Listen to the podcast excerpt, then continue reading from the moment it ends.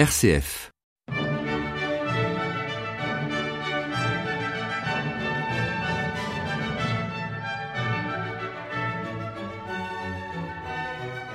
Chers amis de RCF, euh, toujours heureux de vous retrouver pour cette émission de la clé des chants. Et aujourd'hui, nous écouterons évidemment Jean-Sébastien Bach, et plus spécialement ce qu'on appelle les messes luthériennes, tout au moins deux de ces messes luthériennes, qui sont aussi des messes brèves. Euh, en effet, il n'y a pas de cantate qui correspond directement au texte de ce dimanche, et c'est l'occasion d'entendre non pas le propre, si l'on peut dire, mais le commun, c'est-à-dire euh, les parties qui sont propres à toutes les messes. Mais pour ouvrir, si vous le voulez bien, cette émission, je propose d'entendre le prélude des fugues en sol majeur, BW 536 de Jean-Sébastien Bach. Le prélude déroule des accords brisés, descendants et ascendants, en guirlande de double croche. On dirait une belle improvisation. Une succession de motifs dans une atmosphère simple et claire. Quant à la fugue, le sujet est donné en ternaire, c'est-à-dire en trois temps, une allure dansante et un caractère de douce pastorale, une belle construction digne du cantor de Leipzig. C'est une des plus belles fugues et une des plus originales de Bach. C'est Bernard Faucroul qui interprète cette œuvre sur l'orgue Schott de l'église du monastère de Muri en Suisse. Le grand orgue présente en effet une similitude avec celui que connaissait Bach à Weimar.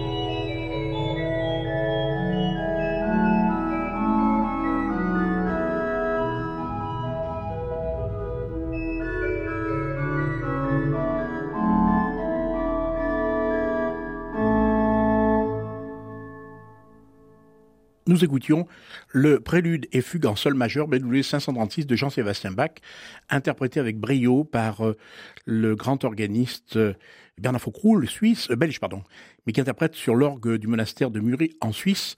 Et cet orgue, en effet, je vous le disais, présente des similitudes avec celui que Bach connaissait à Weimar. À côté du grand chef-d'œuvre de la messe en si, il existe d'autres messes plus simples, mais non moins intéressantes. Il est bon de savoir, contrairement à ce que l'on pense, que Luther n'avait pas banni le latin, en particulier pour les grandes fêtes. Bach a composé quatre messes brèves. Je vous propose d'en entendre deux d'entre elles. Ce sont des œuvres magnifiques. Mais alors une petite note, il faut savoir que Spita, qui était un premier biographe, si on peut dire, de Bach, qualifiait ses œuvres d'œuvres fanées c'est vous dire le peu d'intérêt. Quant au docteur Schweitzer, il les trouvait peu intéressantes. Et ainsi de suite, plein de compositeurs, d'interprètes ne trouvaient pas ces œuvres intéressantes. Jusqu'à il y a quelques années, où on a redécouvert que ces œuvres sont d'une très grande beauté et elles commencent à être enregistrées.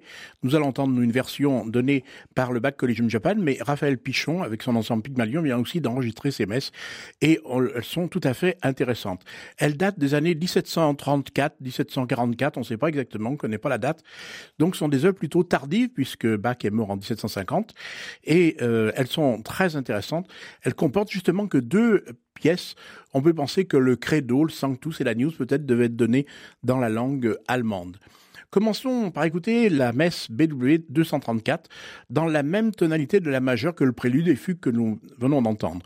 Elle est composée d'un kyrie et d'un gloria. Alors le kyrie, Seigneur prends pitié, c'est du grec, kyrie eleison, au style concertant, Tandis que le Christé, au Christ, prend pitié, centre la construction en trois parties et d'une écriture plus fuguée. La troisième partie étant la reprise Kyrie.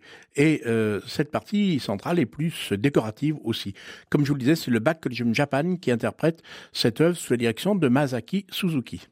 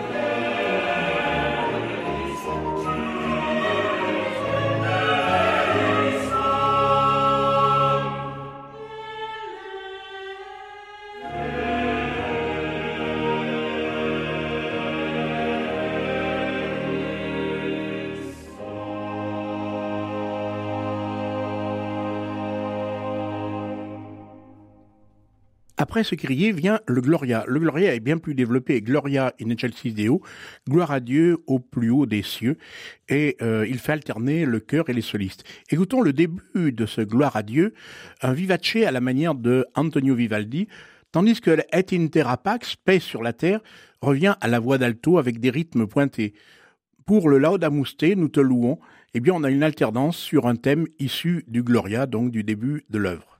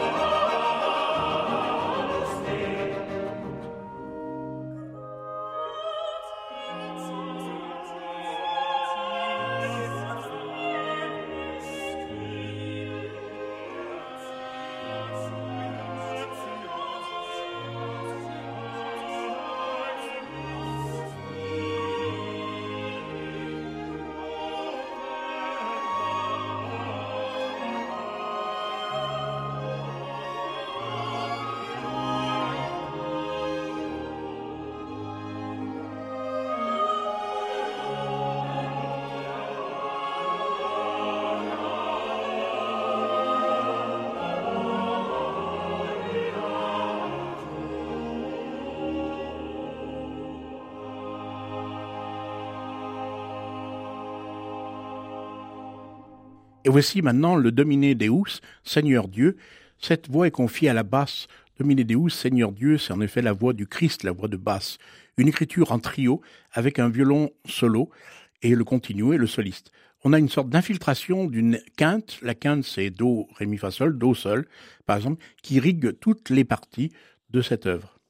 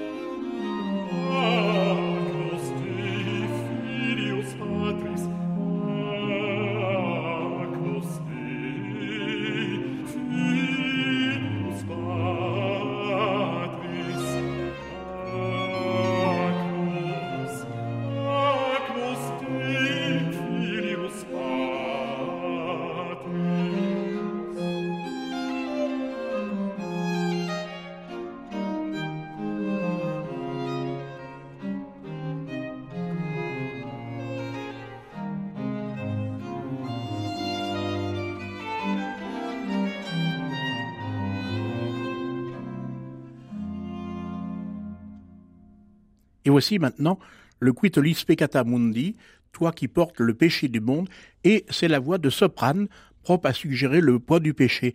Mais le poids du péché, c'est le Christ qui le porte, et le croyant, le chrétien, lui se semble léger, comme cette voix qui est la plus élevée de l'ensemble.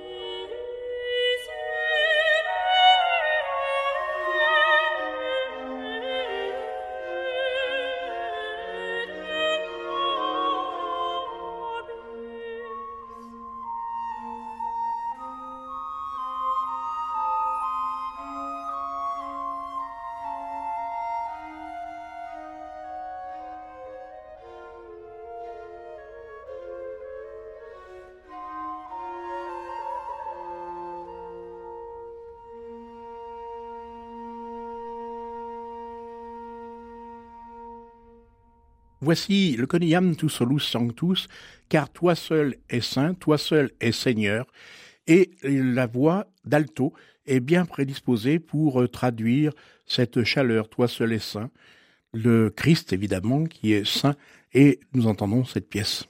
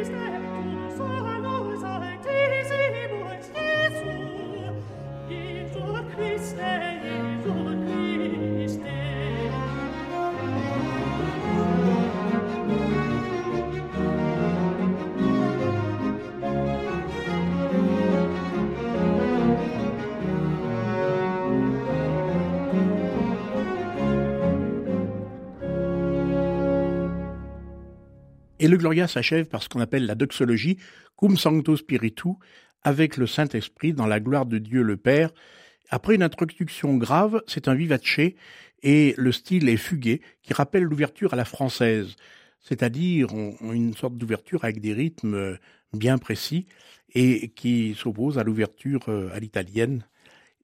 Chœur pour la louange au début et à la fin. Soliste dans la partie centrale, qui est une demande de pardon, c'est le Bac Collegium Japan sous la direction de Masaki Suzuki.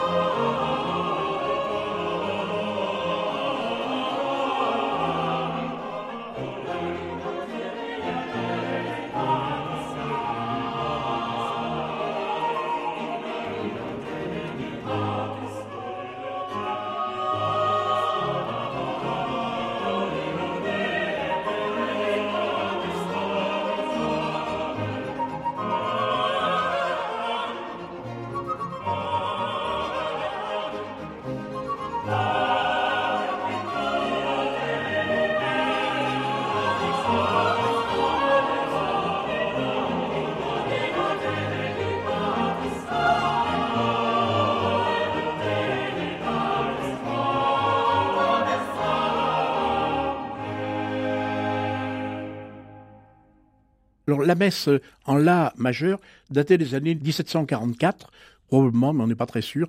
Celle en Fa majeur que nous allons entendre maintenant est plus ancienne, puisqu'elle daterait des années 1736, 1740, et elle nous est connue par une copie du genre de Bach Art Nicole, et elle comporte six numéros. Toujours le Bach Collegium Japan sous la version de Masaki Suzaki. Je vous propose d'entendre le Kyrie, Seigneur prends pitié, qui revient au cœur et est conçu dans le style du mortet archaïque. Les cordes doublent les voix. Un cantus firmus, c'est-à-dire un chant en valeur longue, intervient dans le Christé, au Christ prend pitié, et le Kyrie est issu d'une mélodie du choral de Luther de 1528, Christ, l'âme goteste, Christ, agneau de Dieu.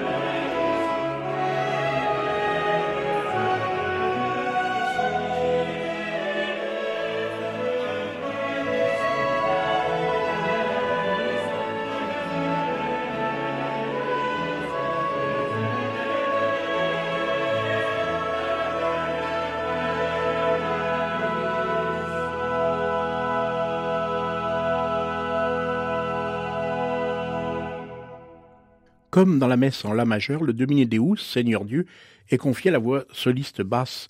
Et ici, cette voix est accompagnée avec un soliste, le violon 1, tandis que les autres voix font ce qu'on appelle du remplissage harmonique. Une simplicité aussi du continuo est à noter.